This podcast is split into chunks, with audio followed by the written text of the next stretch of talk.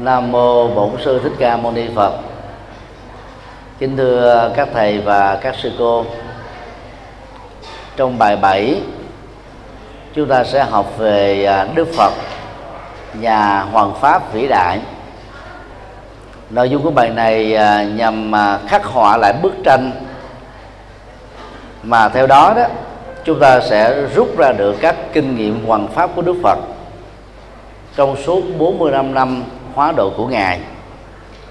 Dĩ nhiên các dữ liệu à, được nêu ra trong bài học này đó, chủ yếu là dựa vào à, văn học Bali, vốn được xem là gần với cuộc sống thực và cách thức quần pháp thực của Đức Phật khi ngài còn sống. Còn những câu chuyện à, về Đức Phật trong các kinh điển đại thừa thì lại rất rộng.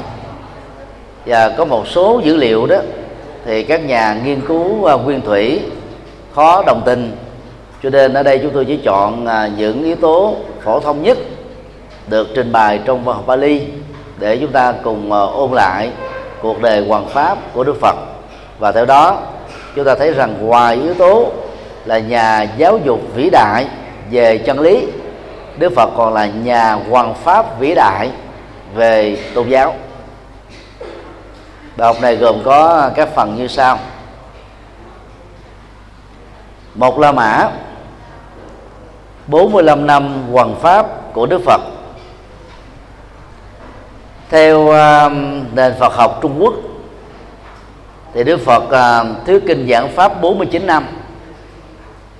Giác ngộ ở 30 tuổi qua đời ở tuổi 79 cộng với 9 tháng 10 ngày trong bụng mẹ thành 80 tuổi. Đó là cái cách uh, uh, bonsai hóa về uh, niên đại của Đức Phật. Còn về lịch sử được ghi nhận ở tại Ấn Độ đó Đức Phật uh, giác ngộ ở tuổi 35 qua đời ở tuổi 80 dương lịch. Và do đó ngài đã hoàn pháp đúng 45 năm căn cứ vào cái cái ờ, cấu trúc uh, niên đại đó đó thì dưới sau đây đó chúng ta sẽ phát họa 45 năm an cư kiết hạ của Đức Phật ở tại các địa điểm khác nhau như sau. Năm thứ nhất ngày hoàng pháp tại giường nai còn được gọi là chư thiên đọa sứ nay là Sanat đây là trung tâm tâm linh rất quan trọng của những người theo bà la môn giáo vào thế kỷ thứ sáu trước tây lịch. Vì về địa dư Sanat gần với con sông Hằng Thiên Liên, vốn là con sông tâm linh, tín ngưỡng theo hướng mê tín của tín đồ đạo Bà La Môn. Thì tại đây đó, Đức Phật đã giảng bài kinh chuyển pháp luân còn được gọi là kinh tứ diệu đế kinh bốn chân lý. Và sau đó đức phật tiếp tục thuyết giảng kinh vô ngã tướng. Nếu trong bài kinh um, tứ thánh đế đức phật nhấn mạnh về hai lớp quả và nhân một bên là của khổ đau một bên là của an vui hạnh phúc thì trong kinh vô ngã tướng đức phật nhấn mạnh đến việc thực tập tâm lý học nhằm giải phóng các nỗi khổ khỏi tâm, các nỗi đau khỏi thân khi chúng ta bị dướng kẹt nó. Công thức của sự thực tập này đó là thân thể này, cảm giác này chi giác này, tâm tư này, nhận thức này không phải là tôi, không phải là tự ngã của tôi và không phải là sở hữu của tôi. Cho nên là chúng ta dễ dàng ly tâm hóa được và thoát ra được toàn bộ khối khổ đau mà không cần phải trải qua các phương pháp uh, uh, giảm đau hay là dùng các phương pháp uh, uh, tiêm chích để chúng ta quên đi các à, đau nhất trên cơ thể. Và tại đây Đức Phật đã độ được năm người bạn đồng tu và triệu phú gia xá. Kéo theo sau đó thì à, 54 thương gia nổi tiếng bạn của gia sát cũng trở thành các vị tu sĩ. Năm thứ hai đến năm thứ tư, Đức Phật hoàng pháp chính yếu ở tại thành Vương Xá. Thuộc nước Ma Kiệt Đà, tức là magad đây là trung tâm chính trị, văn hóa, tôn giáo, xã hội và giáo dục quan trọng nhất trong toàn quốc Ấn Độ lúc bấy giờ. Ở đó thì Ấn Độ gồm có 16 tiểu bang. Và Magad là dương quốc quan trọng nhất. Và đây cũng là trung tâm tâm linh, hành hoạt của rất nhiều các đạo sĩ Bà La Môn và các đạo sĩ Sa Môn. Nhiều cuộc đàm đạo diễn ra giữa dưới Phật với các đạo sĩ sáng lập các tôn giáo và giữa đệ tử của Đức Phật với đệ tử của Sa môn giáo và Bà la môn giáo. Thì trong thời gian um, năm thứ hai đó Đức Phật nhận được chùa Trúc Lâm do Đức vua Tần Bà Sa La hiến cúng. Và từ uh, thổi đó đó Đức Phật và tăng đoàn đã từ bỏ đời sống du mục không còn ở núi linh thú nữa. Tại đây Đức Phật cũng đã độ được vua Tần Bà Sa La Xá lệ Phất một kiền liên à, danh ni bạc kỳ trưởng giả cấp cô độc và đức phật đã nhận được giường sòi của um, danh ni bạc kỳ và lập ra um, tịnh xá mang cùng tên. Và cũng nhờ cái ảnh hưởng này đó mà đạo phật đã lan rộng rất nhanh chóng ở tại miền bắc của ấn độ trong vòng 3 năm đó thôi.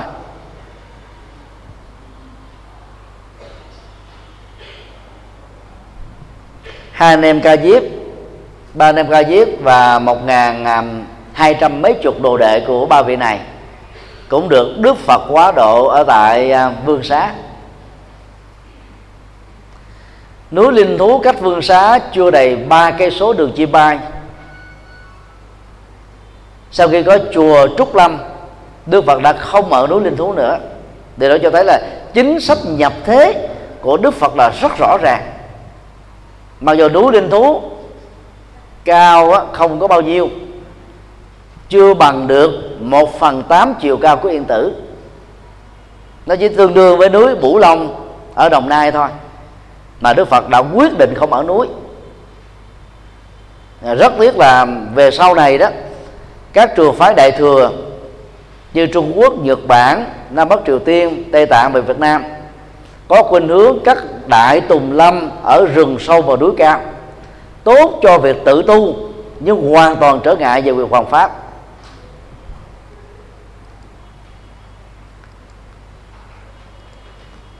Năm thứ năm Đức Phật à, quá độ tại Vesali.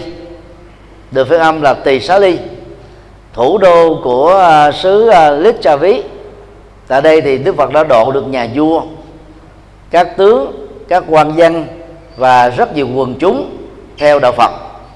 Sở dĩ mà họ đã hướng đến đạo Phật là vì à, tại đây Đức Phật giảng uh, bài kinh uh, Tam Bảo nói về giá trị tâm linh của Phật pháp tăng và sự ứng dụng nhằm trị liệu các nỗi khổ và niềm đau, trong đó có trị liệu về cái loại dịch bệnh chết người đang lan truyền rất nhanh chóng tại vương quốc này. Thì tại đây nó còn có một sự kiện lịch sử khác đó, là Đức Phật đã tạo cơ hội để người nữ chính thức trở thành các nữ tu, sau đó trở thành các thánh nữ a la hán và đây là nơi mà đức phật đã dựng lên học thuyết bình đẳng giới bên cạnh học thuyết là à, bình đẳng xã hội của ngài. Không phải vô cớ mà Đức Phật đã độ người nữ xuất gia tại đây. Vì trong 16 nước liên bang cộng hòa Ấn Độ lúc bây giờ đó Vesali là nơi mà vua được dân bầu đó là thể chế dân chủ đầu tiên của Ấn Độ và trên toàn cầu. Và bằng cái thể chế dân chủ đó khi Đức Phật độ cho dì mẫu của ngài và vợ cũ của ngài cùng với vài trăm người nữ thuộc uh, hoàng thân quốc thích danh giá của xã hội không bị gặp bất kỳ một rào cản và phản đối nào. Chứ nếu mà Đức Phật độ người nữ ở 15 tiểu quốc còn đại của liên quan cộng hòa ấn độ chưa chắc ngài đã được sự tán đồng đó.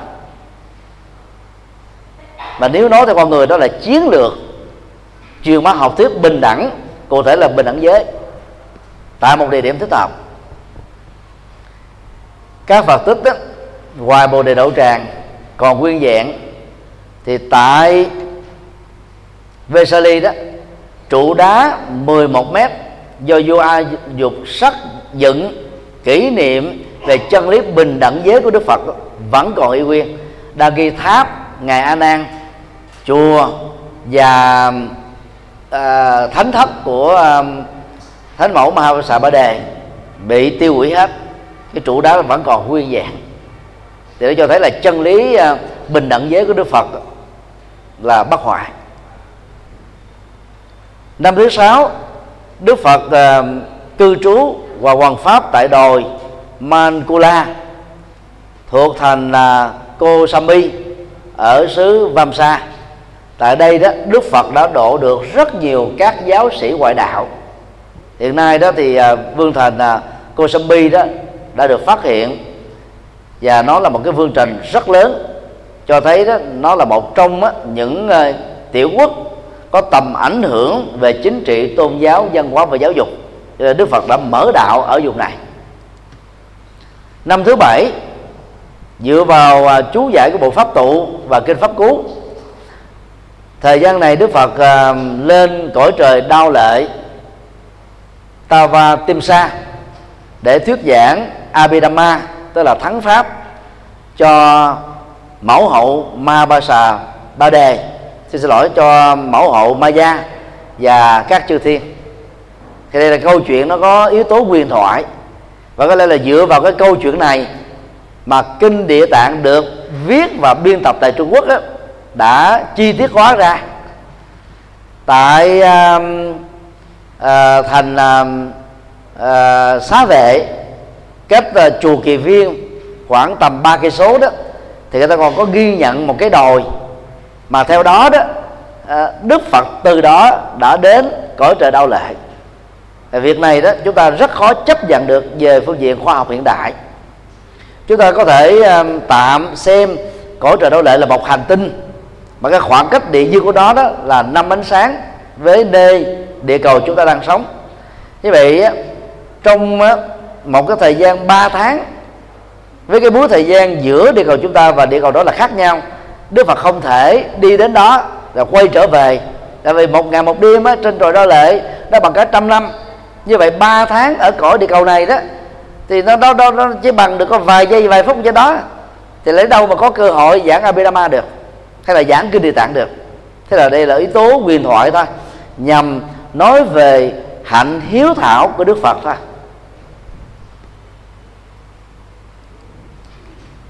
Năm à, thứ tám, Đức Phật à, ngủ tại rừng Besakala, núi cá sấu, Samsung Maragiri ở xứ Vamsa, có là cùng một nơi với địa điểm à, năm thứ bảy. Và Đức Phật gắn kết với bộ tộc Bát Ga ngài đã thuyết giảng và độ những người theo bà là môn giáo sa môn giáo của bộ tộc này trở thành Phật tử. Năm thứ chín Đức Phật tiếp tục à, quay trở về thành à, Kosambi và tại đây ngài đã độ được vua chúa giới trí thức giới chính trị và mọi thành phần của xã hội tại đây. Nhưng vì đó phước tướng của đức phật quá đặc biệt. À, thứ hậu Magandiya đó của vua Udena đã đem lòng thương thầm yêu trộm Đức Phật, nhưng không được ngài hồi đáp lại với cái cơn ghen tức và hận thù bà đã du oan cho Đức Phật là gian dâm với bà hoặc là khuấy rối tình dục bà để làm cho đức phật đó bị gặp những trở ngại. Cuối cùng à, đức phật đã vượt qua và tại đây đức phật đã dạy tôn giả ananda về hạnh kham nhẫn trước các nghịch cảnh. Năm thứ 10 đức phật hoàng pháp tại rừng Berry Leia, gần thành Kosambi tức là ngài mở rộng thêm cái phạm vi địa dư về hoàng pháp. Và ba tháng à, an cư, độc cư đó, đức phật đã độ được con voi chúa và một chú khỉ. Như cái điển tích mà đức phật độ voi và khỉ là ở tại địa điểm này.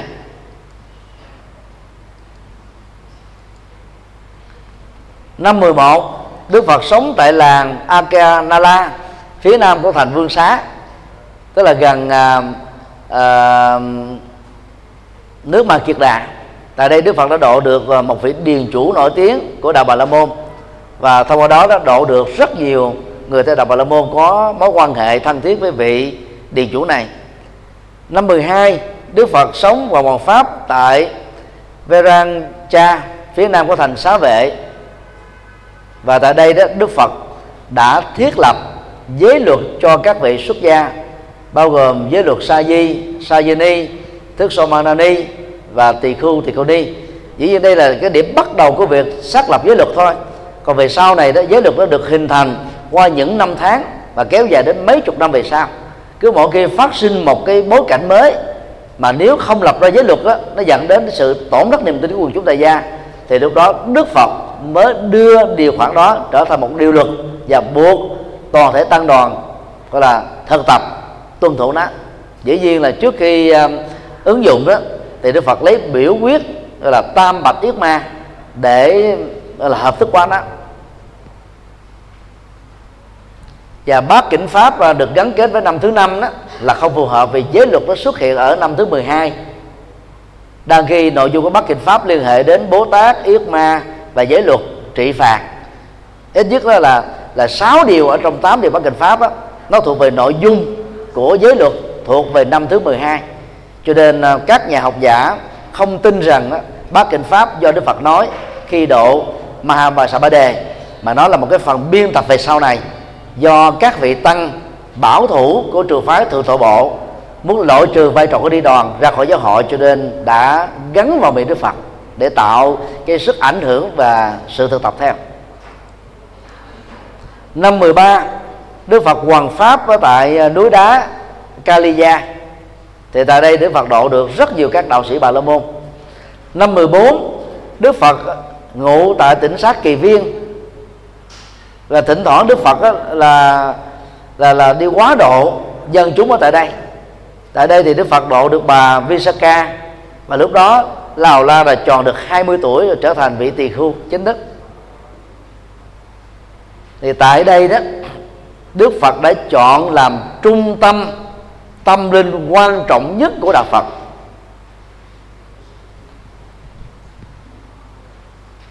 Bởi vì ngài đã ngụ tại đây gần 25 năm trong 45 năm còn pháp. Có lẽ là Đức Phật cũng muốn tách rời cái ảnh hưởng của đạo Bà La Môn và Sa Môn khỏi cái truyền thống tâm linh của đạo Phật. Cho nên á, sau khi hoàn pháp ở những cái trung tâm đó Đức Phật vẫn muốn có thánh địa riêng của con đường tâm linh mới. Và thánh địa đó chính là chùa Kỳ Viên. Năm 15 Đức Phật về ca tỳ la vệ Vastu để độ đó là, dòng họ thích ca. Tại đây vua thiện giác cha của châu chú gia du đà la, vừa băng hà. Và ngài cũng đã độ được rất nhiều à, dân chúng à, tại à, vương thành năm 16 Đức Phật ngụ tại làng A La Vi phía bắc của Ba La Nại. Và tại đây Đức Phật là tiếp tục độ những giáo sĩ và à, tín đồ đạo Bà La Môn gắn kết với niềm tin và tín ngưỡng sông Hằng. Năm 17 Đức Phật trụ tại tỉnh xá Trúc Lâm thành Vương Xá tiếp tục quá độ tương tác đối thoại liên tôn giáo và liên triết học với các đạo sĩ Bà La Môn tại uh, Ma Kiệt Đà năm 18 và năm 19 Đức Phật quay trở về núi đá Kaliya và hoàng pháp tại đây 2 năm. Năm 20 Đức Phật trụ tại tỉnh sát Trúc Lâm thành vương xá. Và tại đây đó Đức Phật đã bị vu cáo đã mua sát bà Sundari. Và cuối cùng cái vụ vu cáo này đó đã bị phanh phui. Thì tại đây Đức Phật tiếp tục độ các giáo sĩ và Bà La Môn vậy đây cái trung tâm Bà La Môn rất quan trọng lúc đó. Năm 21 Đức Phật tiếp tục ngủ tại tỉnh sát Trúc Lâm. Ngài Ananda chính thức nhận lời làm thị giả Đức Phật. Đa khi những vị tiền nhiệm á, thì phải xin Đức Phật để được làm thị giả. Còn trường hợp của A Nan là được, gọi là, đại chúng suy cử. Và trước khi nhận làm thị giả thì A Nan đã đặt ra 8 điều kiện và Đức Phật khi đồng ý thì ông mới chính thức làm thị giả của ngài. Và Ananda đã làm thị giả Đức Phật thời gian trên hai chục năm thời gian dài nhất trong các vị à, thị giả khác. Và cũng nhờ Ananda với bộ nhớ tuyệt vời chúng ta có được kinh tạng dưới hình thức à, ký ức và truyền miệng và sau đó được biên tập cho đến bây giờ. Từ năm 24 xin lỗi 22 đến 24 á, Đức Phật uh, trở về tịnh xá Kỳ Viên và biến nơi đây trở thành trung tâm hoàng pháp của ngài.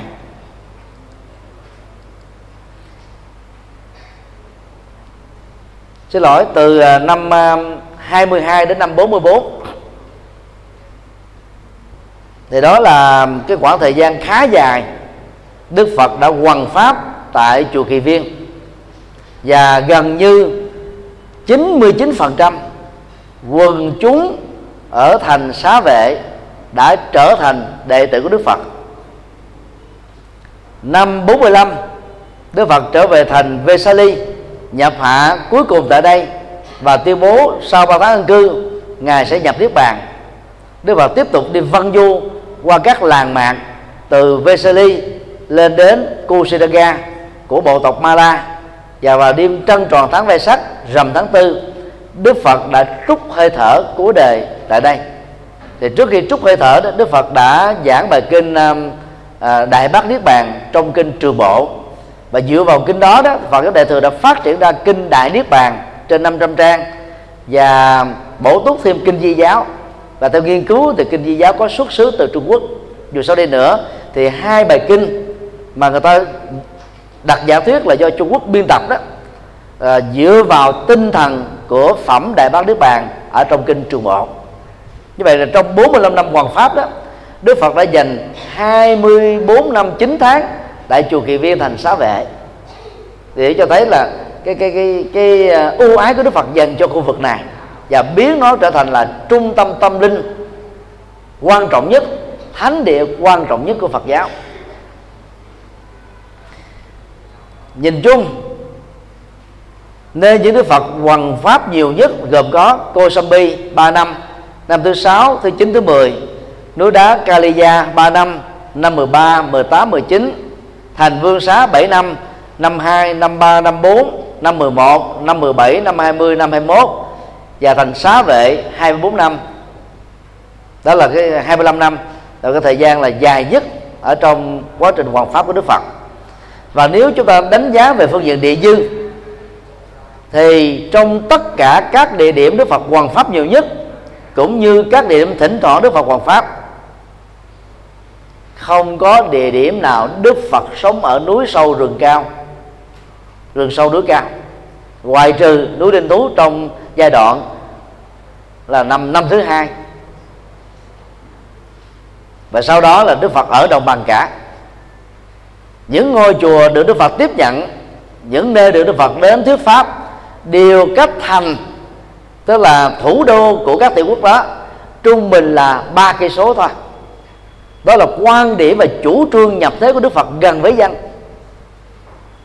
Và do đó, ngày nay đó, chúng ta đã đi xa cái khuynh hướng này. Ở miền Bắc đó, thì các chùa gần với các làng xã thôn quê, nhưng mà ít nằm ở trung tâm. Ở một số nơi thì nằm ở trên núi do đó gặp rất nhiều các trở ngại cho quần chúng đến với chùa tu học Phật. Đằng kia đó thì à, thiên chúa giáo chẳng có cái kinh nghiệm đó nhưng họ đã vay mượn các tôn giáo khác trong đó có đạo Phật xây dựng các cái trung tâm nhà thờ tại các cái địa chí vị trí gọi là à, địa chính trị quan trọng nhất và đại tại các vị trí đắc địa nhất của các thành phố và do đó họ chiếm quảng đại đa số quần chúng đi theo. Đang khi chúng ta ở rừng và núi, thì rất là khó khó đạt được cái hiệu quả hoàn pháp này. Cho nên ta cần học theo đức phật hoàn pháp ở những nơi trung tâm, và đồng thời hoàn pháp ở vùng sâu, vùng xa, vùng tây nguyên, biến bao vùng này đã trở thành các vành đai văn hóa phật giáo, để trên mỗi miền của đất nước phật giáo đều hiện hữu. Hai la mã. Phương pháp chính phần giáo lý. Navangasa Thusana. Còn gọi, gọi là chính thể loại văn học chính thể tài văn học kinh điển. Được đề cập ở trong uh, trung bộ tập 1 trang 133 tư duy tăng chi tập 1 trang 5 tăng chi tập 3 trang 86 luật tạng tập 3 trang số 8 chúng ta chỉ điểm qua tóm tắt mà. Thứ nhất, khế tinh sutta tức là kinh văn xuôi nội dung của kinh này đã thường được mô tả dưới dạng văn học mô tả. Và tỉnh thoảng đó, được sử dụng văn học phân tích và giải thích. Thì khế kinh bao gồm mà kinh tạng, đặc biệt đó là trường bộ kinh và trung bộ kinh. Ngoài ra đó, thì theo các nhà sớ giải của Phật giáo Nguyên Thủy, chẳng hạn như ngài Phật Âm thì liệt cái nhóm luật tạng đó vào cái văn học khế kinh tức là dạng văn xuôi. Khế kinh là văn xuôi nhé chứ không phải là cái bài kinh. Thứ hai ứng tụng gây gia tức là kinh chân lý Phật dạy vừa bao gồm thể loại văn xuôi và thi kệ ngôn Sagatha. Trong à, tư tương một kinh đó, chúng ta thấy có hàng ngàn bài kinh thuộc dạng này và một số ờ, kinh ở trong ờ, tiểu bộ kinh cũng thuộc phong cách này. Cái sau một đoạn văn xuôi là đến một đoạn thi kệ để tóm tắt lại nội dung cho dễ hiểu.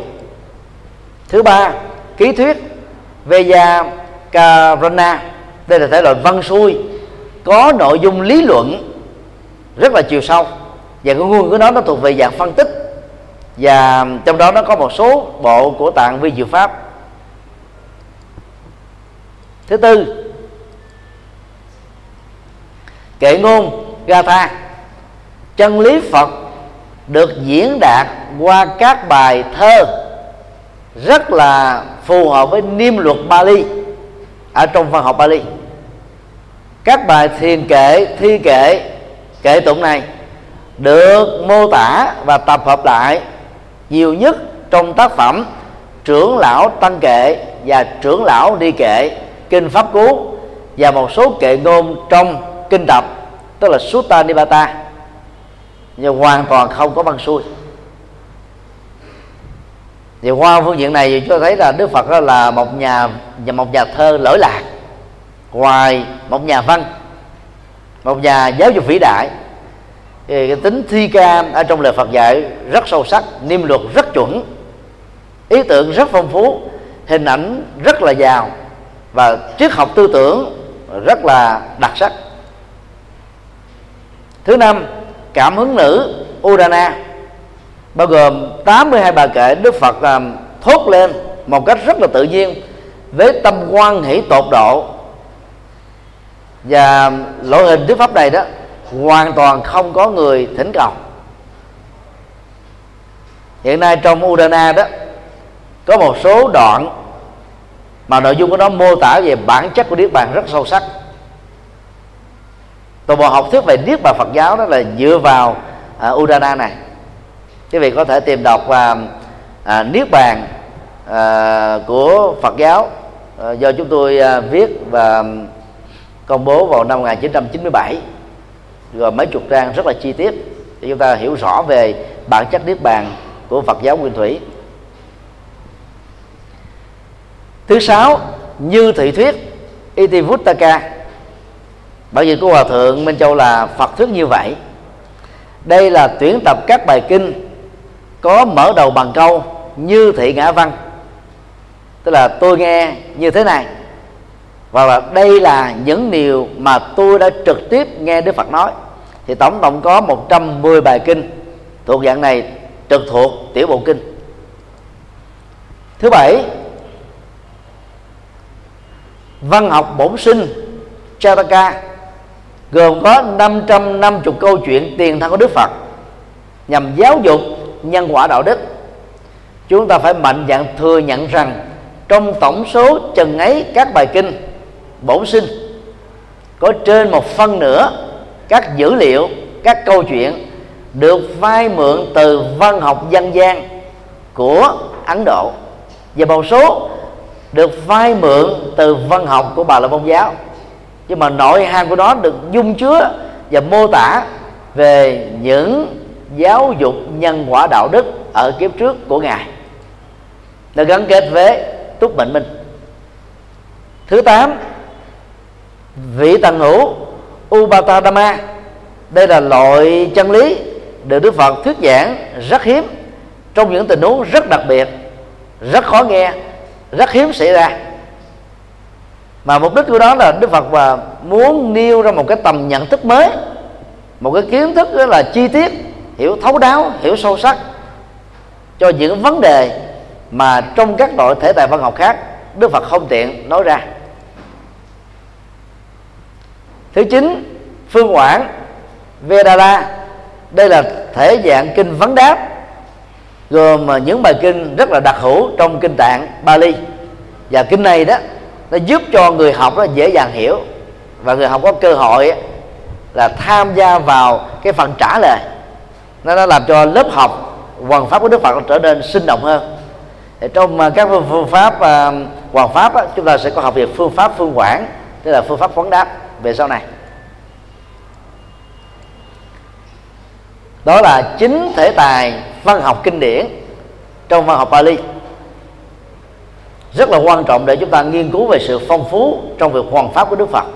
Chứ ngài không có gọi là đặt nặng bằng thi ca không cũng không đặt nặng phần văn xuôi không.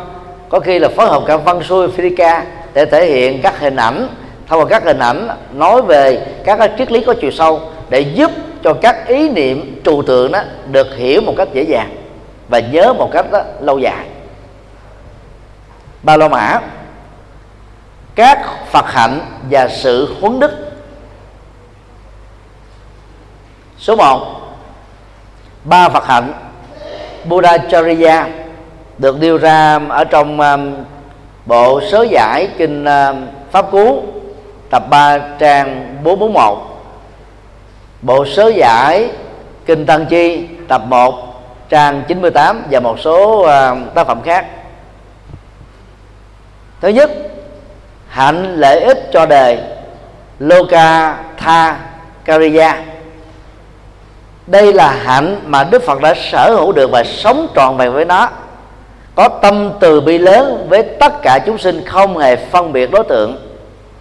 Bất luận giai cấp nào da trắng hay da đen, lớn tuổi hay tuổi trẻ, trình độ cao hay là học vấn thấp, hạnh phúc hay là khổ đau mỗi khi tiếp cận họ, đức phật đều tạo cơ hội cho họ hiểu được phật pháp, giúp cho họ giải phóng được các nỗi khổ niềm đau, hưởng được các phước báo và hướng đến con đường trở thành chân nhân, tiệm ngàn thánh nhân. Thứ hai, hạnh lợi ích cho quyến thuộc của ngài. Nata thakariya đây là phần thứ yếu thôi. Tại vì đối tượng mà đức phật hướng đến là gì? Lợi ích cho số đông, bao gồm con người lời vật và thực vật. Nhưng không bao giờ là lợi ích cho toàn thể được, vì đó chỉ là lý tưởng chứ không không thể là một hiện thực. Thì bên cạnh lợi ích cho đời, đức phật đã làm lợi ích cho thân tộc của ngài, bao gồm cha, mẹ kế, vợ cũ, con trai, hoàng thân quốc thích, anh em, chị em, những người thân và dương quốc. Sakya của ngài. Tức là cái phần à, tự lệ liên hệ đến và quan hệ huyết thống và cái tình quê hương đó, Đức Phật cũng đã làm trọn vẹn. Có lẽ về phương diện này, Đức Phật thích ca xứng đáng ngồi riêng một chiếu, độ được với hoàng tử, công chúa, công nương, từ bỏ cái cái ngôi vị cao sang, trở thành các nhà tâm linh vĩ đại chưa từng có một nhà sáng lập tôn giáo nào đổ được những người thân của họ.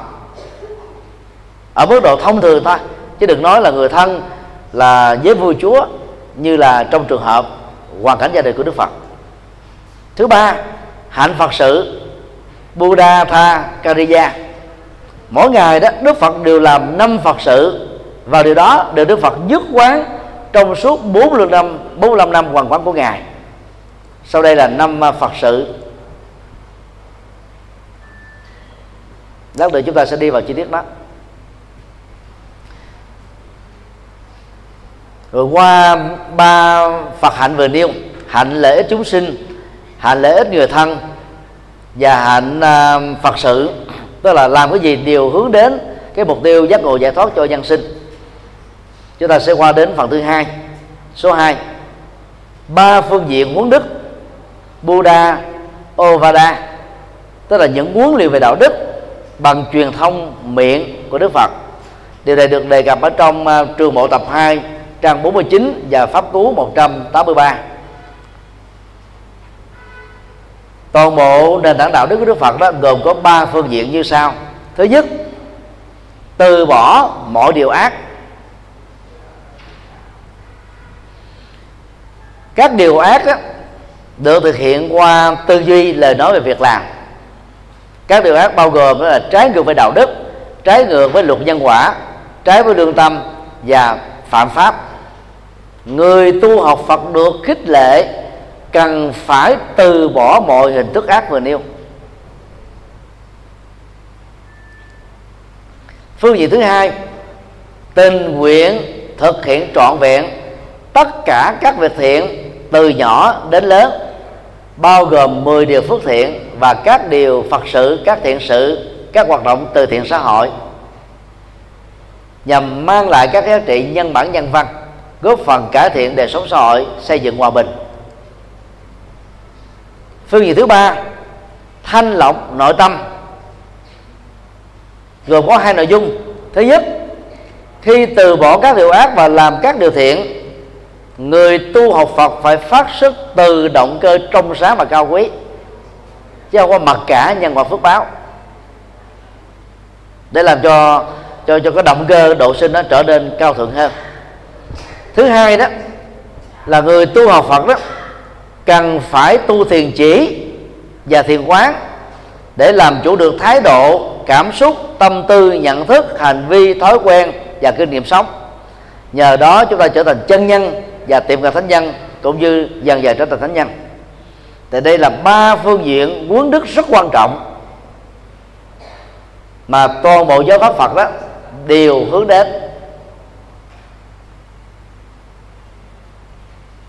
Tại đây chúng tôi cũng xin à, mở một hoạt đơn nhỏ. Trong à, bài 6 chúng ta có cơ hội à, điểm qua về ba bộ tiêu chí đặc điểm chánh pháp. Bộ tiêu chí thứ nhất dành cho phật tử tại gia gồm có 6 đặc điểm bộ tiêu chí thứ hai gồm có 7 đặc điểm và bộ tiêu chí thứ ba gồm có 8 đặc điểm. Hai bộ đặc điểm sau này là dành cho người xuất gia. Và đó chính là thước đo xác định chân lý Phật, giáo pháp Phật. Và ba điều quốc đức này đó cũng là một cái à, hệ tiêu chí bổ sung. Nếu kinh điển nào mà hội đủ được ba nội dung vừa nêu hoặc hướng đến ba nội dung đó, thì đó là kinh Phật không và do vậy khái niệm ta pháp ấn không nên xem đó là ba tiêu chuẩn ờ, ba tiêu chuẩn để đánh giá chân lý Phật hay là lời Phật dạy.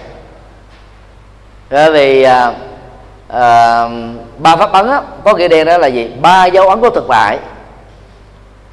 Vô thường là dấu ấn về thời gian. Vô ngã là dấu ấn về à, về về về mọi sự vật hiện tượng. Cái thực thể vật lý trong mọi sự vật và để giải quyết được cái nỗi khổ niềm đau. Đó, từ vô thường. Đó, thì chúng ta phải thực tập vô ngã. Cho nên à, vô thường khổ vô ngã là ba dấu ấn của thực tại chứ không phải là ba dấu ấn để đánh giá uh, chân lý về chánh pháp như một số học giả Trung Quốc và Việt Nam thường ngộ nhận.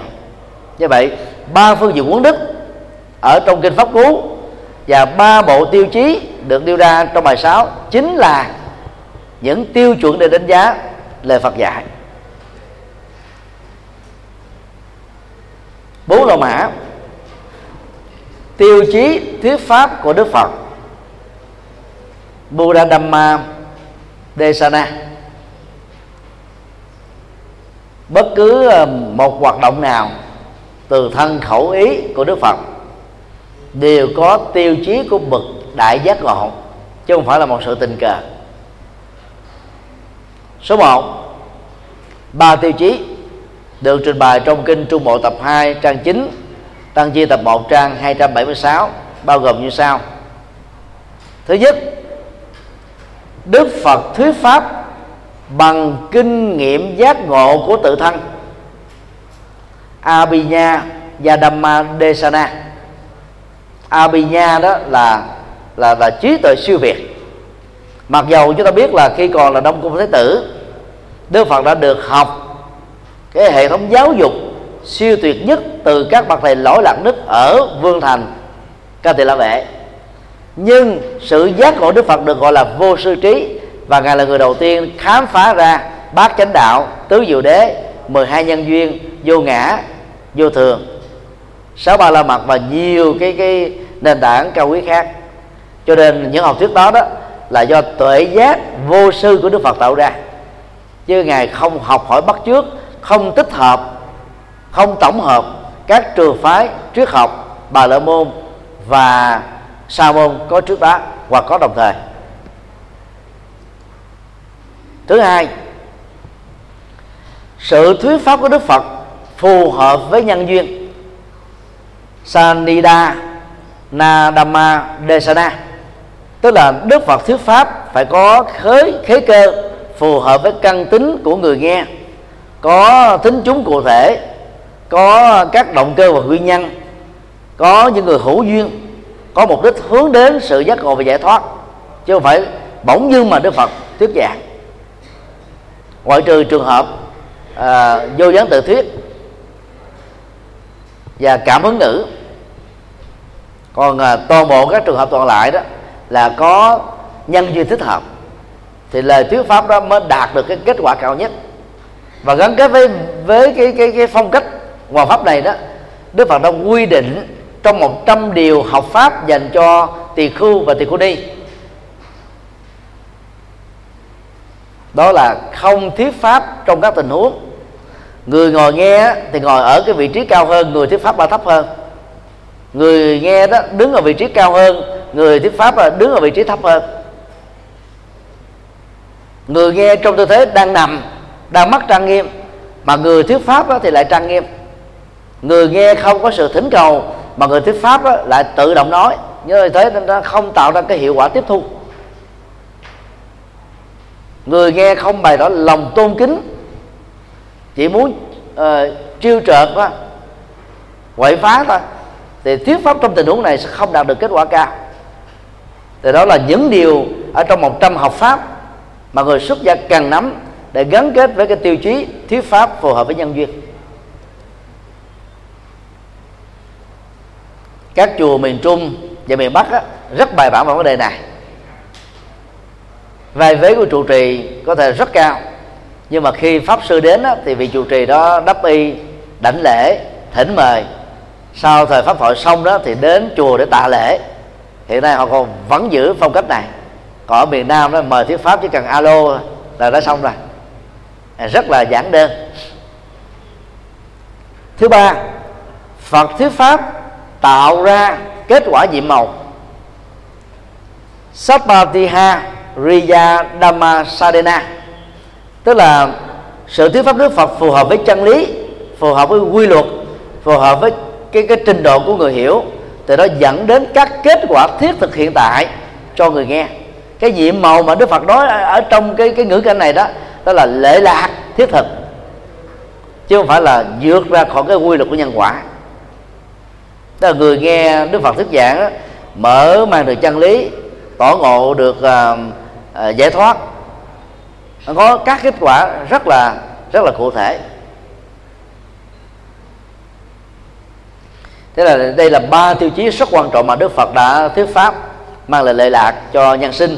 Và do đó các pháp sư và các nhà Phật học nên dựa vào các tiêu chí này.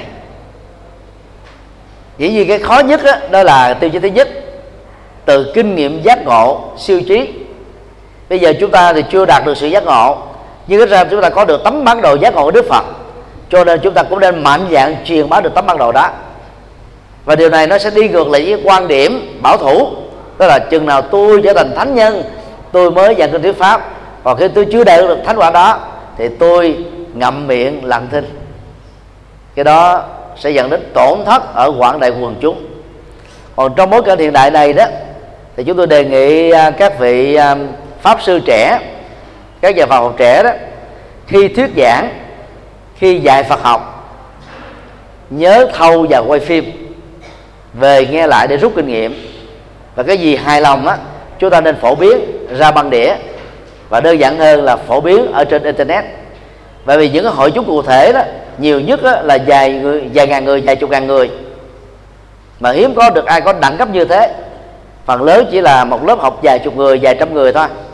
Đang khi khi phổ biến trên mạng nếu bài giảng đó nó chạm được trái tim của người nghe có thể có triệu người nghe vài trăm ngàn người nghe và nó, nó được nghe đó từ thế hệ này sang thế hệ khác dầu người giảng đó đã chết mấy kiếp rồi đó là cái lệ lạc của cái thời khoa học hiện đại. Và nên đặt nó như là một tiêu chí để giúp cho quần chúng được nghe. Rất tiếc là rất nhiều các nhà Phật học của chúng ta, các nhà pháp sư, giảng kinh thuyết pháp rất nhiều, nhưng mà vì khiêm tốn, vì ngại, vì thiếu tự tin, đã không chịu thâu quay, cho nên đó quần chúng phật tử bị thiệt thòi.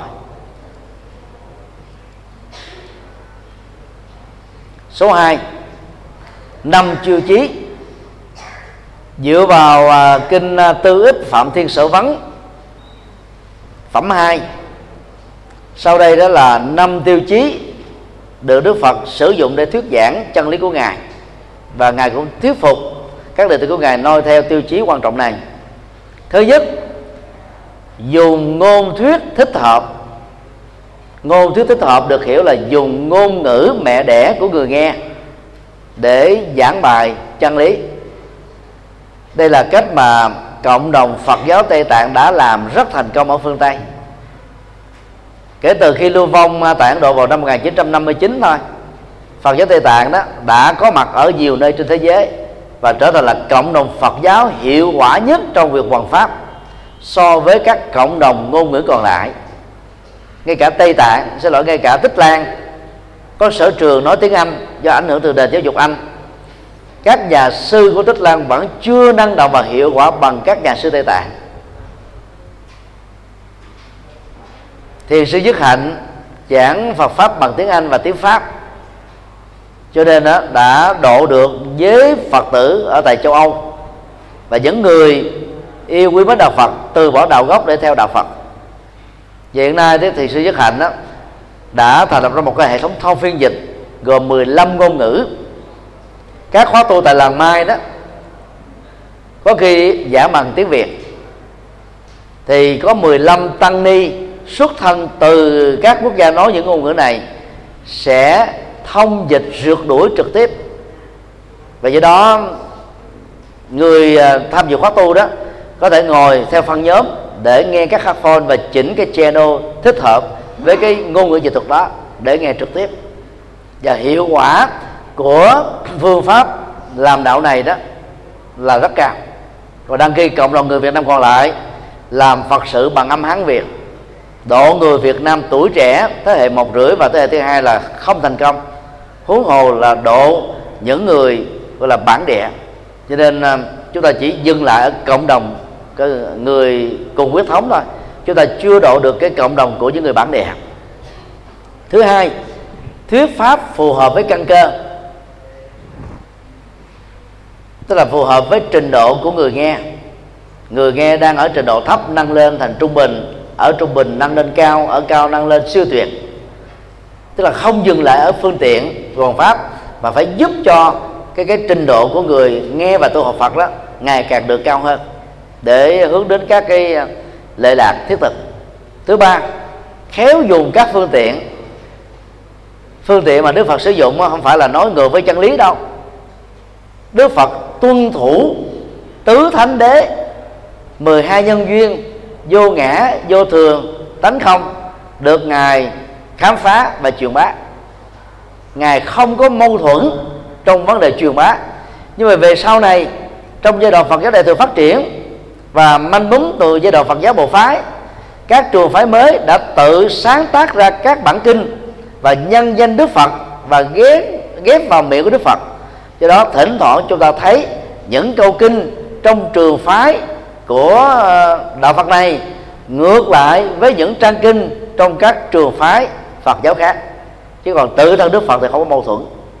Ví dụ trong ờ, giai đoạn đại thừa tại Ấn Độ thì có đại thừa Du Già Tông và đại thừa Trung Quán Tông. Các kinh điển của đại thừa Trung Quán Tông đó thì gồm có à, bát nhã ba la mật à, đề cao về sáu ba la mật và phát triển cao nhất là trí tuệ. Còn trong vua và tông á, chúng ta có khuynh nướng thấy có, có bắt đầu nảy sinh cái khuynh nướng duy tâm. Lý giải là tâm đó là nơi mà sinh ra tất cả vạn pháp bao gồm thế giới vật chất. Và cái khuynh hướng đó nó ngược lại với học thuyết duyên thể và tánh không ở trong cái nền tảng kinh điển uh, bát nhã ba la mật của đạo phật uh, trung quán tông. Đó là vì do các tổ biên tập cho nên đó thỉnh thoảng có những cái thay đổi những cái thêm thắt những cái bớt đi. Và những điều đó đã vô tình tạo ra những cái tính mâu thuẫn ở trong các hệ thống kinh. Còn tự thân đức phật là không có mâu thuẫn. Do đó các phương tiện của đức phật sử dụng là gì? Các hình ảnh các dữ liệu trong đời sống hiện thực mà ai nghe cũng có thể hiểu được. Đó là những sự khéo léo của ngài. Thứ tư khích lệ người nghe hướng đến sự thực tập Phật pháp tức là nghe không phải để sở hữu kiến thức để tập hợp kiến thức để khoe để tranh biện để hơn thua với những người khác mà là để tiêu hóa và ứng dụng nó trong đời sống thực tiễn. Về khuynh hướng này thiền sư nhất hạnh hiện nay là đang, đang là pháp sư số 1 giảng về khuynh hướng ứng dụng Phật giáo.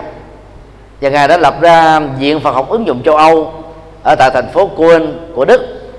Ngài thành lập lên uh, uh, trung tâm ứng dụng Phật uh, Phật giáo châu Á, Phật học châu Á ở tại Hồng Kông và làng Mai ở tại uh, Pháp làng Mai ở tại Hoa Kỳ đều là những trung tâm ứng dụng Phật học. Và đi theo khuynh hướng này đó thì các tăng ni trẻ xuất gia trung bình 4 năm đã đủ năng lực giảng kinh thuyết pháp và điều hành các khóa tu rồi. Quý vị sang à, Thái Lan các tăng sĩ đó xuất gia từ năm 2005 2007 2008 và sống tu học ở tại à, tu viện Bát Nhã. Bây giờ trở thành là các à, giáo thọ sư và những người hướng dẫn khóa tu rất là kinh nghiệm. Và những người xuất xuất xuất sắc đó, trong số đó đó được tuyển sang à, trung tâm làng mai ở pháp để làm đạo cho những người phương tây. Như vậy là đi theo cái hướng thực tập Phật pháp đó, thì người tu Phật pháp không cần phải trải qua quá dài thời gian, vẫn đủ năng lực đó để thuyết phục được quần chúng, ngay cả giới trí thức, giáo sư và tiến sĩ. Thứ năm, động cơ thuyết pháp của đức phật là tâm đại từ bi, chứ không phải cầu lệ dưỡng không phải vì mục đích tranh biện hơn thua với các tôn giáo khác. Làm thế nào để giải quyết các vấn nạn nỗi khổ niềm đau của nhân sinh? Và làm thế nào để giúp cho nhân sinh hướng đến an vui và hạnh phúc? Đây là năm tiêu chí được đức phật sử dụng nhất quán trong à, sự nghiệp hoàn pháp của ngài. Tức là người tu phật, chúng ta nên tuân thủ theo và tuân thành theo năm tiêu chí này.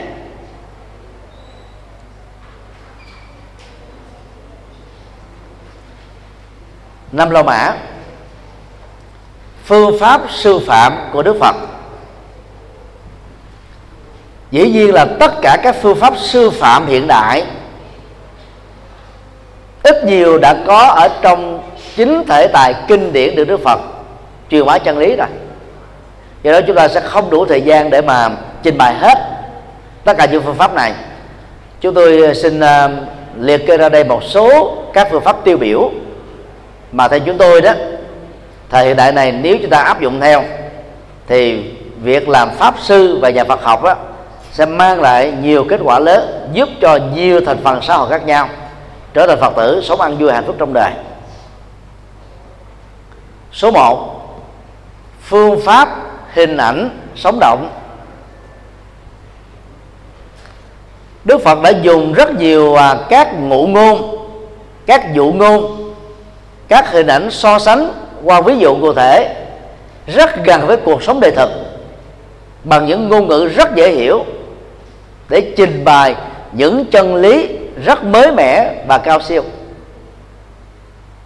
Vào thế kỷ thứ sáu trước tây lịch, khi mà cuộc đời này bị phủ trùm bởi màn đen của vô minh, nỗi sợ hãi về mê tín, đức phật đã truyền bá chân lý tứ thánh đế phân tích nhân quả giải quyết các nỗi khổ niềm đau bằng nỗ lực tự thân có phương pháp. Không phải dễ dàng, ai cũng có thể chấp nhận được. Ngay cả từ thế kỷ 21 trở đi, trình độ khoa học kỹ thuật đã rất cao, mà rất nhiều người vẫn tiếp tục sống với nền tin mê tín và không chấp nhận được chân lý nhân quả tứ thánh đế. Nhưng mà bằng các cái hình ảnh, Đức Phật đã làm cho người ta dễ dàng hiểu qua cách trình bày, rất sống động và đồng thời cũng bằng các hình ảnh đó Đức Phật đã làm cho người nghe đó hiểu được bằng với cái tầm nhận thức của họ để họ có thể áp dụng ở trong đời sống thực tiễn. Hiện nay về à, phong cách à, hoàng pháp mang à, tính bình dân tại Việt Nam thì có thiền sư Thanh Từ với cái giọng nói rất ngọt ngào.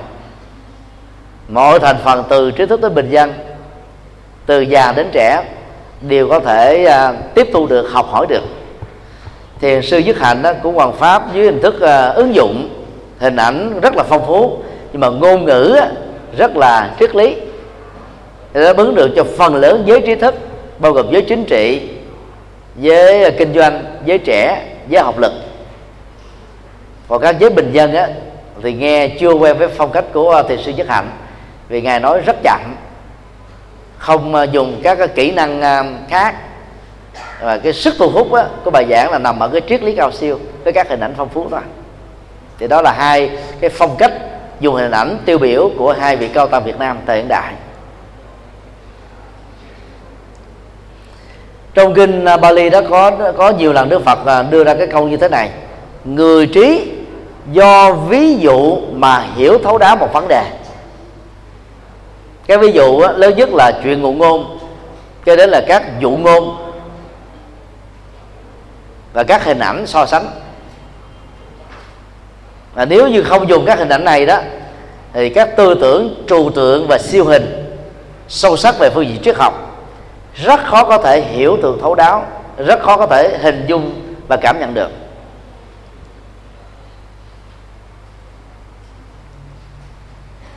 A à, về nhóm ngụ ngôn. Thì trong các kinh đại thừa đó hình ảnh ngụ ngôn đó xuất hiện rất nhiều chẳng hạn như trong kinh ờ, diệu pháp liên hoa, chúng ta có chín ngụ ngôn. Và trong kinh bách dụ ờ, chúng ta gần có 100 ngụ ngôn. Ngoài ra đó, kinh nào ít nhất cũng có một vài ngụ ngôn được xuất hiện.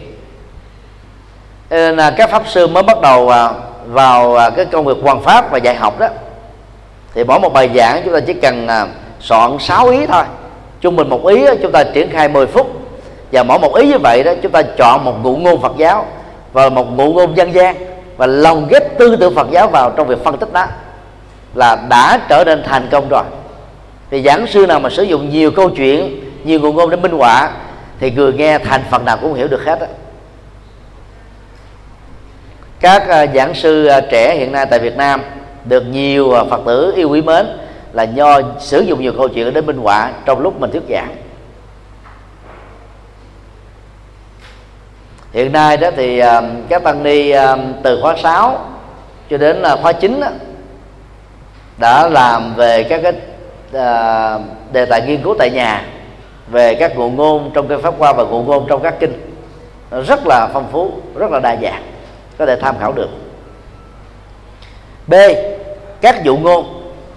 Dưới cấp của ngụ ngôn thì có các dụ ngôn tức là những cái ẩn dụ mang tính chiều sâu dựa vào cái cấu trúc so sánh bằng các hình ảnh rất cụ thể.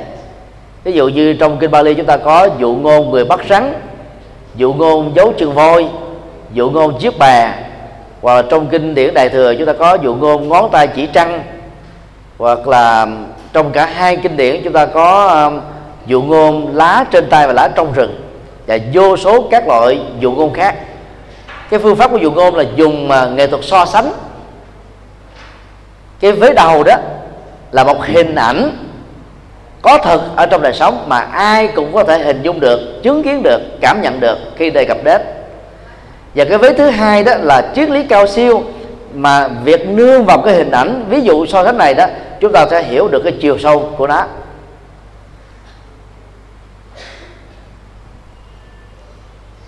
Ngón tay đó là chỉ cho phương tiện kinh điển và mặt trăng đó, tượng trưng cho chân lý. Và cao nhất của đó là niết bàn. Nương vào kinh điển để đạt được chân lý phật tự giác phật, niết bàn phật và quả chứng phật. Đa khi à, thiền tông của trung quốc là chủ trương bỏ kinh điển ra, chỉ truyền tâm, ấn tâm giữa thầy và trò thôi. Đó là cái phương pháp mà đi ngược lại với với đức phật như vậy là việc sử dụng các dụ ngôn sẽ giúp cho người nghe hiểu thấu đáo được chân lý. C. Phương pháp so sánh, tức là dưới cấp ngụ ngôn và dụ ngôn. Thì chúng ta thấy là trong rất nhiều kinh đức phật dùng phương pháp so sánh. Chẳng hạn như là pháp cú có câu như bông hoa tươi đẹp, có sắc lại thêm hương, cũng vậy lời nói khéo, có làm có kết quả. Và trong cái phương pháp so sánh này đó phần lớn cái vế nội dung thứ hai đó đã được hiển bài rồi. Nó tạo ra cái kết quả để chúng ta gọi là, là, là hướng đến một cách cụ thể luôn. Còn đang kia ở à, trong phương pháp dụ ngôn đó cái cái giá trị kết quả nó là một ẩn số. Mà việc phân tích mổ xẻ cái thông điệp ở trong ngụ ngôn đó và dụ ngôn đó mới là cho chúng ta sáng tạo được vấn đề. Đó là cái khác nhau căn bản giữa phương pháp ngụ ngôn, phương pháp dụ ngôn và phương pháp so sánh thông thường.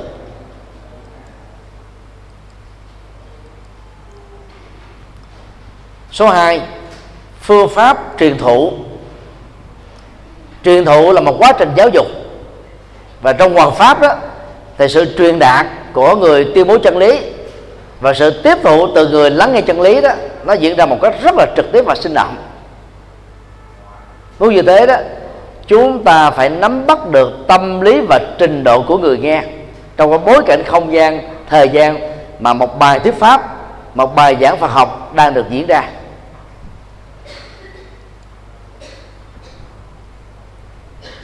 Chúng ta chia ra các nhóm như sau. A. Giảng cho các đệ tử xuất gia.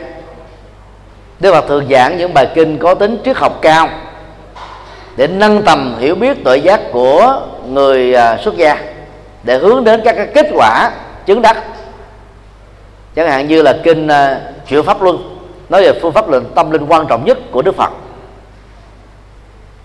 Kinh à, vô ngã tướng để thực tập về tâm lý học nhằm giải quyết các nỗi khổ niềm đau ra khỏi cuộc sống của mình. Nói cách khác là có những bài kinh mà nội dung của nó và mục đích đó, chủ yếu là nói cho người xuất gia. Người tại gia học để biết thêm thôi, không cần phải thực tập nó, bởi vì cái cái nội dung của nó quá cao, quá sâu. Và người thực tập đó sẽ khó có thể đạt được với tư cách là tại gia. Để phân định được là hai cái loại nhóm kinh này, để chúng ta không cần thiết mất quá nhiều thời giờ giảng các bài kinh quá cao siêu cho phật tử tại gia. Chẳng hạn như ờ, kinh ờ, hoa nghiêm kinh đại vũ tích, kinh pháp hoa, kinh đại bản niết bàn chỉ thích hợp với một thiểu số phật tử tại gia trình độ dân trí cao thôi. Nó thích hợp cho những người xuất gia và các nhà phật học. Còn quán đại đa số mà nghe những bài kinh này đó mất quá nhiều thời gian. Nhưng mà ứng dụng thực tiễn đó, nếu không có kiến thức nền tảng gì cái kinh điển dành cho người tại gia, thì khó mà nuốt trôi được, khó mà hấp thu được, khó mà tiêu hóa được. B. Giảng cho nhóm triết gia và nhóm tôn giáo gia. Đây là những bài kinh có nội dung đối thoại liên tôn giáo và liên triết học. Giữa đức phật với à, các triết gia giữa đức phật với các đạo sĩ gia. Giữa đệ tử đức phật với đệ tử của các triết gia và tôn giáo gia.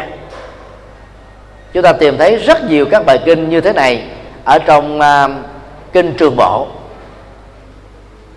gần như 70% các bản kinh trong trường bộ kinh thuộc về đối thoại liên tôn giáo và đối thoại liên triết học. Chẳng hạn bài kinh à, Đức Phật nói về 62 tà kiến, chia làm nhiều nhóm thân kiến, biên kiến, tà kiến kiến thủ, giới cấm thủ là mục đích giúp cho những triết gia ngoại đạo giác ngộ được chân lý và từ bỏ con đường sai lầm của họ và thực tập con đường chân lý của Đức Phật. Ngày nay thì phần lớn các tăng ni rất thụ động về vấn đề đối thoại liên tôn giáo và liên triết học. Đang khi thi chúa giáo đang chủ động tiên phong về vấn đề này. Họ bỏ tiền ra để bảo trợ các cái hội thảo tại các đại học nổi tiếng và các nhà thần học nổi tiếng của họ tham gia vào với trình độ của họ, với cái thái độ cởi mở của họ thì à, những học giả thuộc các tôn giáo khác hoặc không có tôn giáo phát sinh ra thiện cảm với tôn giáo của họ.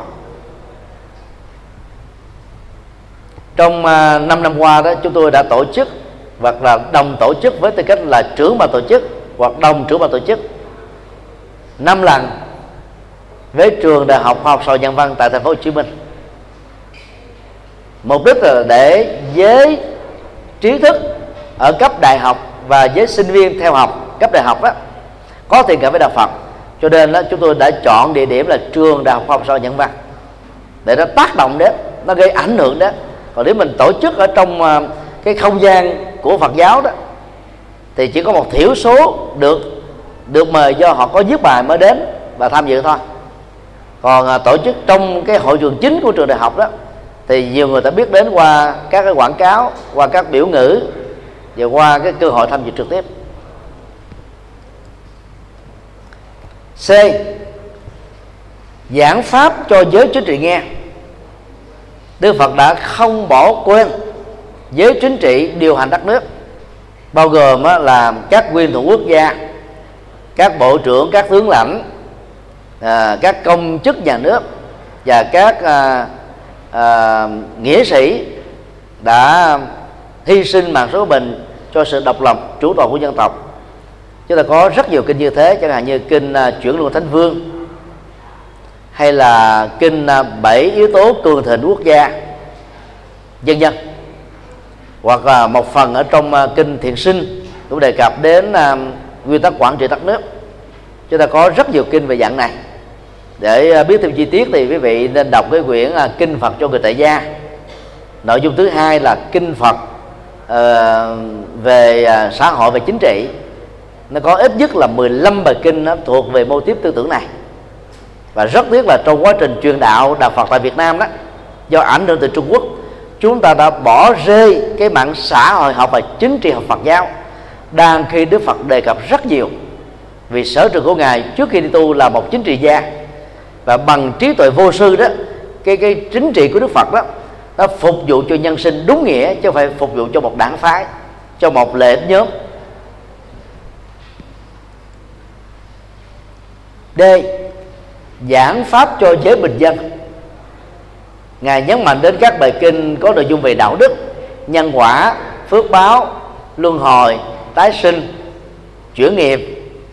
Gần như là những cái cái nền tảng của Phật pháp căn bản và đạo Phật nhân thừa, đạo Phật nhân bản được Đức Phật giảng dạy trong các bài kinh mà nó có mặt ở trong văn học Bali, văn học A Hàm và văn học Đại thừa.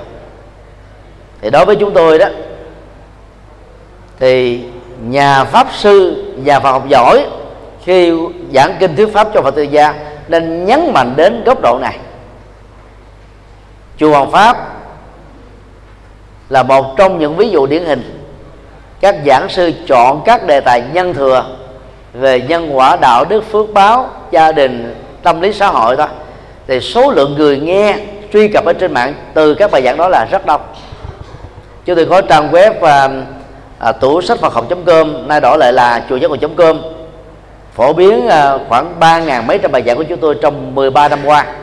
Thì những đề tài bình dân thuộc về dạng à, nhân thừa cho với bình dân á có khi đó một trăm mấy chục ngàn người truy cập đang khi những đề tài chuyên sâu nâng cao, phải soạn mấy ngày, thì chỉ có một ngàn người hay là một ngàn rưỡi người truy cập là nhiều rồi. Thì bằng cái thống kê truy cập đó, chúng ta sẽ thấy rõ cái chủ đề nào nó thuộc về cái gu, tiêu thụ Phật pháp của người tại gia và chủ đề nào, nội dung nào nó thuộc về cái gu, tiêu thụ của người xuất gia. Phải nắm rõ điều đó để chúng ta truyền thụ Phật pháp cho giới bình dân thích hợp hiện nay thì các giảng sư phần lớn nhấn mạnh đến cái góc độ này và bỏ rơi cái cái góc độ giảng kinh thuyết pháp cho giới xuất gia ở mức độ nội dung cao giảng kinh thuyết pháp uh, cho giới chính trị giới kinh doanh uh, giới đối thoại liên tôn giáo và liên triết học. Chúng ta đang thiếu vắng những giảng sư đi theo mô tiếp đó. Còn giảng sư theo mô tiếp bình dân từ đó chúng ta có khá nhiều. Số 3 hoằng pháp qua phương pháp quy nạp và diễn dịch. Dĩ nhiên là đức phật đã sử dụng kinh nghiệm thật của ngài kinh nghiệm thực chứng để giảng dạy những chân lý mang tính quy luật rất là cao. Hai quy luật khoa học và hiện đại sử dụng đó là quy luật uh, ờ, quy luật diễn diễn dịch và quy luật quy nạp đã được xuất hiện ở trong uh, lời Phật dạy quy nạp á, là phương pháp sử dụng các dữ liệu cá thể đơn lẻ rải rác xuất hiện ở chỗ này chỗ khác và nó nâng nó lên thành một quy luật phổ quát. Để đó là cách mà đức phật đã uh, truyền uh, truyền thụ về kiến thức nhân quả đối với người phàm và nhân quả giải thoát đối với những bậc xuất gia và thánh nhân. Thì bằng à, kiến thức quy nạp, đức phật đã cho chúng ta thấy những người xấu ác, phạm pháp, trái đạo đức, nếu không bị trừng trị ở ở ngay lập tức, sau khi hành động đó bị phát hiện, thì cũng bị trừng trị ở cuối kiếp người. Và nó còn nói tiếp theo ở những kiếp về sau nữa. Nó là một cái cái cái quy luật lịch sử rồi không ai có thể qua mặt được luật pháp một cách lâu dài. Và bằng phương pháp quy nạp Đức Phật đã đưa ra chúng ta những bài học về nhân quả rất sâu sắc. Và ngài lấy cái kinh nghiệm nhân quả của bản thân mình ở trong quá khứ, qua 550 câu chuyện tiền sinh là tiền thân trong Jataka, để giáo dục nhân quả đạo đức cho những người hữu duyên với ngài ở hiện tại. Cái kinh nghiệm thực tiễn là cái kinh nghiệm cá nhân. Mình có trải nghiệm qua, và mình đó là là một nhân chứng sống, mình là một giữ phần trong câu chuyện đó thì cái câu chuyện đó nó, nó sẽ ấn tượng trong đầu của chúng ta. Và khi lấy dữ liệu thật đó để nói đó thì người nghe cảm thấy rất ấn tượng. Nó như một hình thức kể chuyện kể chuyện thực chứng. Như vậy dùng phương pháp quy nạp để giải thích về các quy luật nhân quả và duyên khởi chắc chắn là sẽ giúp cho người nghe hiểu thấu đáo được vấn đề. Toàn bộ học thuyết triết học của đức phật dựa vào nhân quả duyên khởi là một ứng dụng của nhân quả thôi. Nhân quả đối với thế giới là một thuyết duyên khởi qua bốn câu, cái này có, cái kia có, cái này không, cái kia không. Nhân quả qua duyên khởi đối với con người thì gồm có 12 nhân duyên. Và nhân quả đối với quy luật xã hội, nhân quả đối với quy luật vũ trụ thì gồm có năm quy luật mà chúng ta đã học ở bài thứ sáu rồi. Nên không lặp lại. Tất cả những phương pháp giải thích đó nó thuộc về nhóm quy nạp. B phương pháp diễn dịch thường được đức phật sử dụng để giải thích từ một nguyên lý phổ quát chung nhất, kéo theo các cái hệ quả, các cái sự kiện cụ thể trong đời sống thực tiễn. Nếu giáo dục quy nạp nhằm hướng đến nhân quả từ quá khứ đến hiện tại, thì giáo dục diễn dịch đó là một loại giáo dục nhân quả đặt nền tảng ở hiện tại để hướng đến tương lai.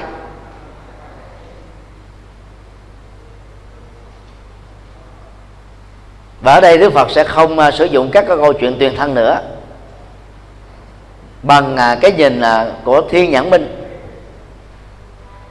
Đức Phật sẽ thấy rất rõ là các chúng sinh sau khi qua đời với hạnh nghiệp như thế thì phải có cái hoàn cảnh tái sanh như thế sống với cái cuộc đời như thế ở trong tương lai thôi không có sai khác. Ngày nay đó người ta có cái bộ môn uh, uh, tương lai học tức là bộ môn dựa vào cái quy luật uh, diễn dịch để loại suy những tình huống sẽ xảy ra trong tương lai. Và cái môn học này đó nó giúp cho người ta đó ngăn cản được các cái à, tai nạn thiên tai rất là lớn. Mà đứng đầu cái ngành học này đó là thiên văn học.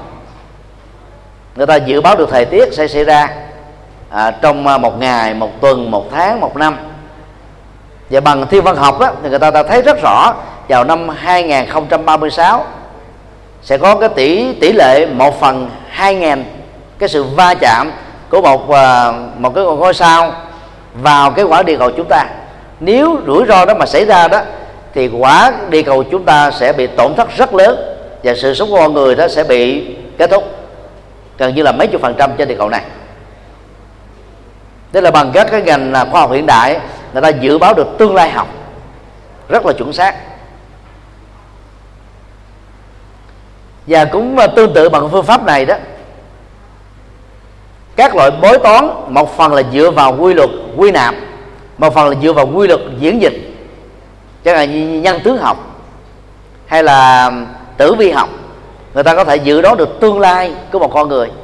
Dĩ nhiên, cái kinh nghiệm thực chứng của những người lão luyện trong các lĩnh vực bói toán này đó sẽ cho ra cái kết quả tương đối thôi chứ không bao giờ là tuyệt đối vì đạo Phật còn cho rằng có sự chuyển nghiệp, do sự thay đổi nhận thức, thay đổi hành vi. Cho nên chúng ta không tuyệt đối quá về các ngành học dưỡng dịch này. Tuy nhiên nó cho chúng ta được một cái xác suất khá tương đối chuẩn để cho là tránh được các tai nạn, tránh được những cái điều gọi là xấu. Ví dụ như là dựa vào cái sự di cư của các loài chim theo các mùa và khí hậu, chúng ta sẽ biết là lũ lụt, hạn hán mất mùa sẽ diễn ra ở những nơi đó dựa vào cái cái cái sự di cư của các loài kiến ở dưới dưới lòng đất, bò lên trên các cái ngọn cây, chúng ta sẽ biết lũ lụt sẽ kéo đến trong vòng mấy ngày tới. Đó là những cái phương pháp diễn dịch. Và bằng thiên nhãn minh, tức là tội giác, thấy về tương lai của chúng sinh, đức phật đã dự kiến được. Và văn học và thọ ký ở trong kinh điển pháp hoa và kinh điển đại thừa nói chung đó, cũng thuộc về cái cái phương pháp diễn dịch này.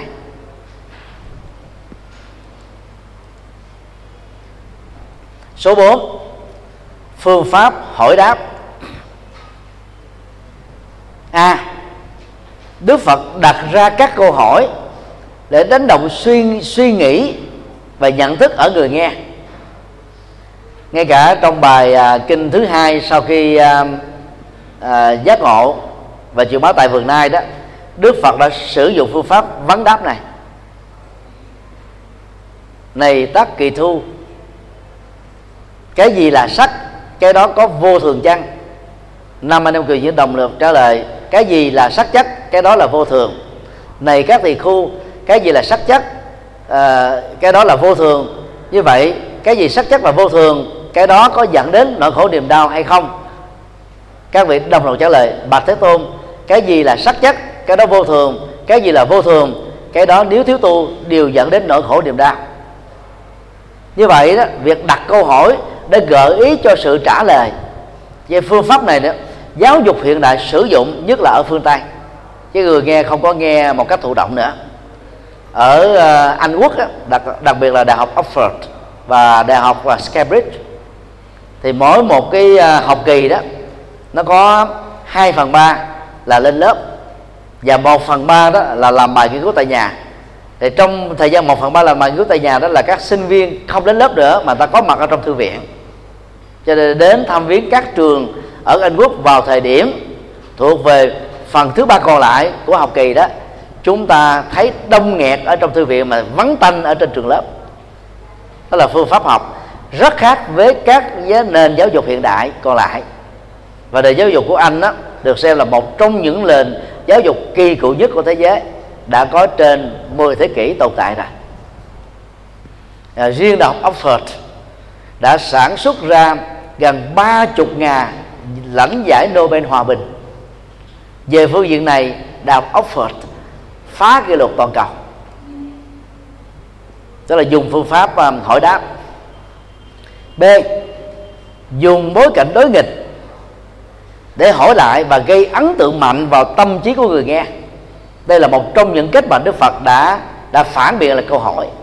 Không trả lời trực tiếp mà phản biện lại thì nhờ đó mà cái người nghe bắt đầu mới ngộ ra được vấn đề. Do đó chúng ta cũng nên học theo kinh nghiệm này. Thay vì trả lời chúng ta hỏi lại một câu hỏi khác.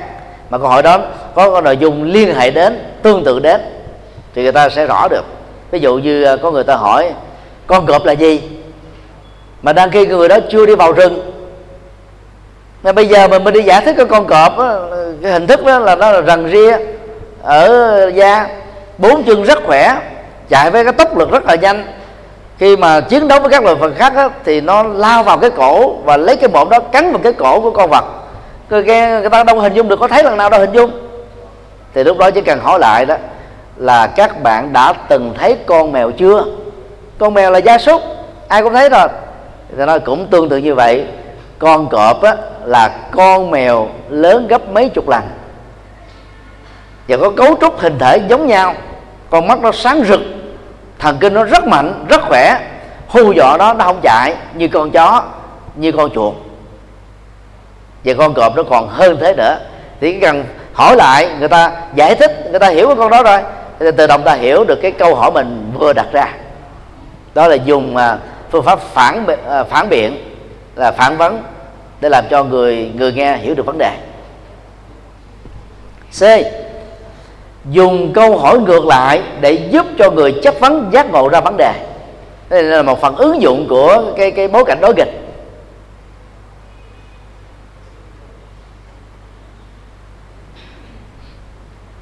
Do đó um, đôi lúc chúng ta cũng phải khôn khéo.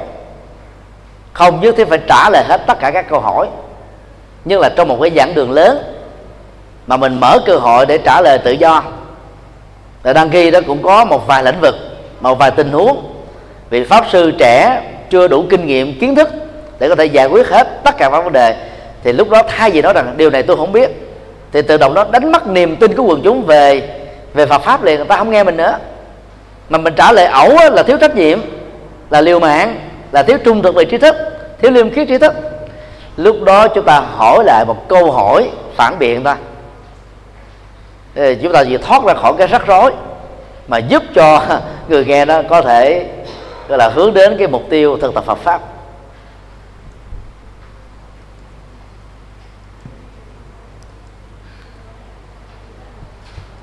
Để à, đúc kết à, cái à, bài học này về kinh nghiệm hoàn pháp của Đức Phật đó, chúng ta có thể xác định như sau.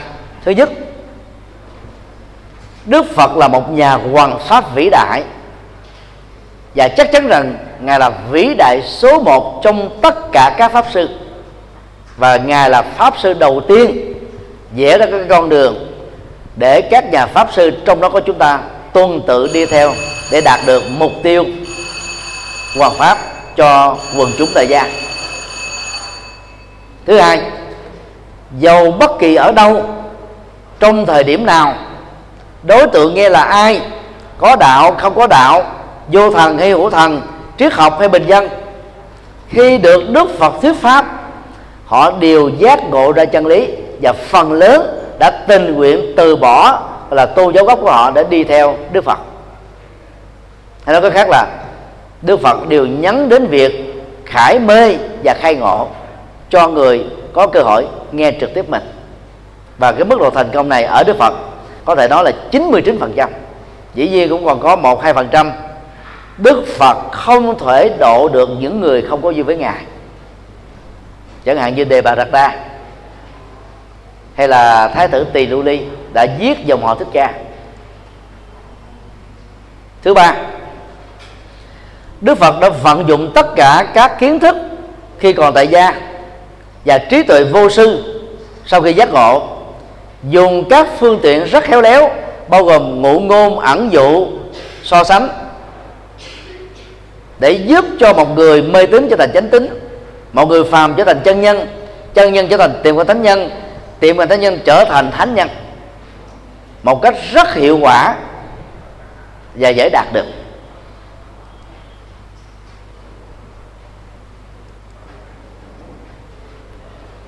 Và cuối cùng á, toàn bộ mục tiêu giáo hóa của đức phật là nhằm đến sự cải hóa mọi người, cải nghiệp phàm thành thánh và làm thế nào để cho những người đó đó đạt được cái kết quả an lạc hạnh phúc ngay trong đời sống thiết thực này chứ không phải chờ sau khi chết.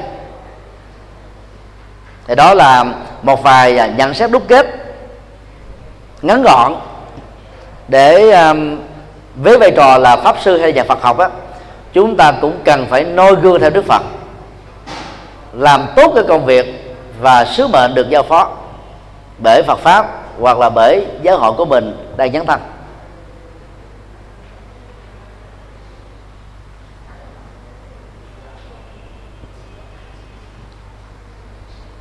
Và trước khi à, kết thúc đó, chúng tôi xin nhắc thêm một điều. Đó là sau khi giác ngộ, đức phật độ năm anh em như trước, họ là các nhà chính trị lỗi lạc và đạo sĩ lỗi lạc kiều trần như là một trong các đạo sĩ đón tướng thái tử tất bạc đa ông lớn hơn đức phật khoảng à, 28 tuổi. Bốn vị đồng tu còn lại đó là các nhà chính trị được đức vua tịnh phạn biệt phái đi để thuyết phục đức phật quay về làm vua. Ờ, đó phải là vô cớ mà đức phật chọn cái việc độ năm anh em như trước. Sau khi à, dùng thiên nhãn, thấy rõ hai thầy khai tâm của mình là Araram Uddaka đã chết rồi chứ nếu như mà họ còn sống đức phật đến độ họ trước, sau đó đức phật độ gia xá là một thương gia, đức phật độ à, vua tần Bà Sa La, chính trị gia, đức phật độ ba nem ca diếp, các đạo sĩ lỗi lạc lúc bấy giờ. Rồi sau đó đức phật mới độ giới bình dân. Như vậy cái cái con đường hoàn pháp đức phật đó là độ giới trí thức, giới đạo sĩ, giới triết gia, giới chính trị gia, giới kinh doanh những thành phần thuộc thượng tầng kiến trúc của xã hội mà dưới trước của họ là có những giới bình dân, thì tự động đức phật có được giới bình dân. Còn ngày nay đó, cách làm đạo của tăng ni chúng ta là gì? Đầu tư cho giới bình dân và đầu tư cho giới u 60 trở lên. Chúng ta bỏ các thành phần xã hội còn lại, đó là một lỗ lã lớn, đó là một thiếu sót lớn. Với quần chúng bình dân dễ thay đổi quan điểm. Chỗ nào hay, họ đi theo. Chỗ nào kém hấp dẫn, họ từ bỏ. Họ không có lập trường. Họ không có khuynh hướng rõ rệt. Còn ở các thành phần trí thức, chính trị, kinh doanh, giới trẻ, họ có quan điểm. Họ có lập trường mà thuyết phục được họ thì họ sẽ làm thế cùng chúng ta trở thành cánh tay nối dài để thay thế chúng ta.